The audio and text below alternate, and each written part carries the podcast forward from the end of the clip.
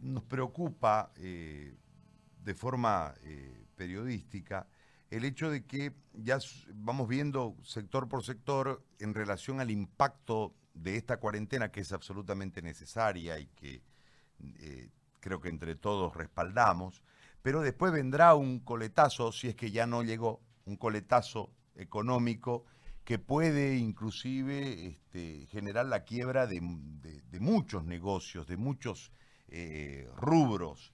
¿Cómo está la hotelería y, cómo le ha afectado todo lo que veníamos comentando, pero particularmente esta cuarentena, Marco Antonio? Buen día, lo escuchamos. Muy, buen día, Gary. Eh, bueno, respecto al tema así puntual de la hotelería, sabiendo que la hotelería está dentro de un macro que se llama turismo, sí estamos bien afectados y esto no es solamente del momento actual. Venimos de momentos difíciles, no hay que olvidarse de octubre, noviembre de 2019, que está acá a la vuelta, que eso hizo que bajemos totalmente, solo hablando ahora como hotelería, en forma drástica. Eh, cualquier tema referido al tema de visitantes de fuera toma un tiempo. Entonces, si salíamos de un octubre, noviembre bastante malo, diciembre, enero eran parecidos, o sea, porque no es tan rápido que la, gente reacciona volviendo a los lugares como en este caso Destino Santa Cruz.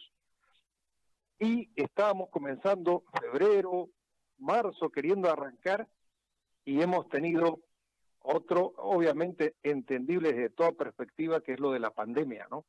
O sea que no es solo ahora, esto viene arrastrándose en el caso nuestro, en el rubro particular nuestro, de los últimos seis meses. O sea, venimos en momentos bastante duros.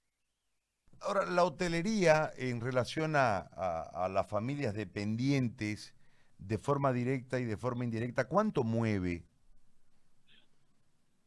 A ver, vamos siempre a los asociados. La Cámara tiene más o menos unos 150 asociados.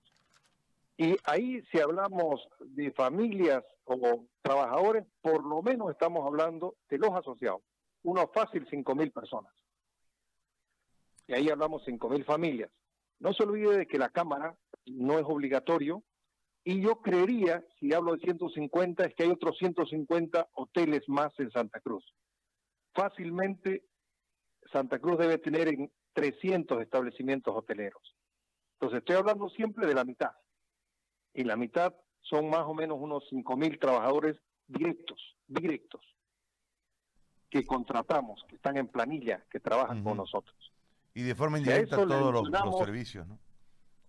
Claro, si a eso le adicionamos todos los proveedores que tiene un hotel, como ser la parte de proveedores, de todos los alimentos que se les ocurra, toda la parte de mobiliario, toda la parte de lo que necesitamos para poder funcionar un hotel es fuerte, o sea, el impacto es fuerte. Un hotel es una pequeña ciudad que requiere de todos los servicios para que funcione. Uno tiene en un hotel gente que tiene que atender, por supuesto, comencemos con recepción, con la parte de si vas al, restaurante, los garzones, pero detrás de eso hay cocineros que no se ven, y a veces en número son más, ayudantes de cocina, lavaplatos, cafetería, o sea, lo que uno ve es una parte y lo que hay detrás de bambalinas, como se dice, es, grande. O sea, es un sector multiplicador muy interesante y que eh, está, está viviendo momentos difíciles, que también, por favor, comprendemos y nos deseamos con momentos que vivimos todos, no solo nosotros. Ahora, ¿han pensado en algún planteamiento para, desde un reenfoque de la imagen país con relación al turismo, para una vez superada la cuarentena se pueda reactivar o una serie de, medidas que puedan ayudarlos a ustedes a subsistir? Yo creo que este es un momento, como toda crisis hay oportunidades.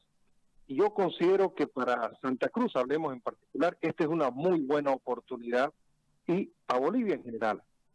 Eh, no es prioridad para el gobierno y los gobiernos que han pasado el turismo. No ha sido. Pero yo creo que dada la situación actual, es mucho más fácil, porque no hay que hacer grandes inversiones y la inversión ya está hecha. Lo que hay que hacer es la parte publicitaria, jalar gente, etcétera, para generar tráfico a, la, al destino Santa Cruz o al destino Bolivia. Yo creo que esta es una buena oportunidad para el gobierno para buscar vías donde pueda generar el tema de recursos para el país. Ahora, no es tampoco, y esto hay que ser sinceros de un día a otro, no es que hoy estoy bien, me dicen que Bolivia no es un país, qué sé yo, hay una serie de categorías que nos tienen, que uno tiene que ir superando. Pero yo creería que en esta carrera, después de la pandemia, todos partimos como en la más o menos de cero. Depende de qué países se pongan las pilas para poder jalar gente. Ahora ese es un tema que vemos hacia afuera. Podríamos también ver internamente, y esto sí es mucho más factible y está en nuestras manos. Generar turismo interno. Eh, si uno ve, hace poco se han dado varias empresas que hacen los outlets, donde muestran destino Punta Cana, México, etcétera. Ok, todos ellos tienen el mismo problema, más que nosotros incluso. Entonces, siempre pasando esta etapa, superando esta etapa de la pandemia, deberíamos tener políticas que nos permitan hacer turismo interno. Con eso, yo creo que Bolivia crecería bastante en este sector. Muy bien. Marco Antonio, eh, el agrado siempre de conversar con usted y el, y el afecto personal para usted y su familia. Muy amable, le agradezco. No, un gusto siempre, cualquier cosa con gusto, Gary. Saludos a todos ustedes. Gracias, muy amable. Bueno, ahí estaba Marco Antonio Cortés, presidente de la Cámara Hotelera, eh, dando su pantallazo, están afectados.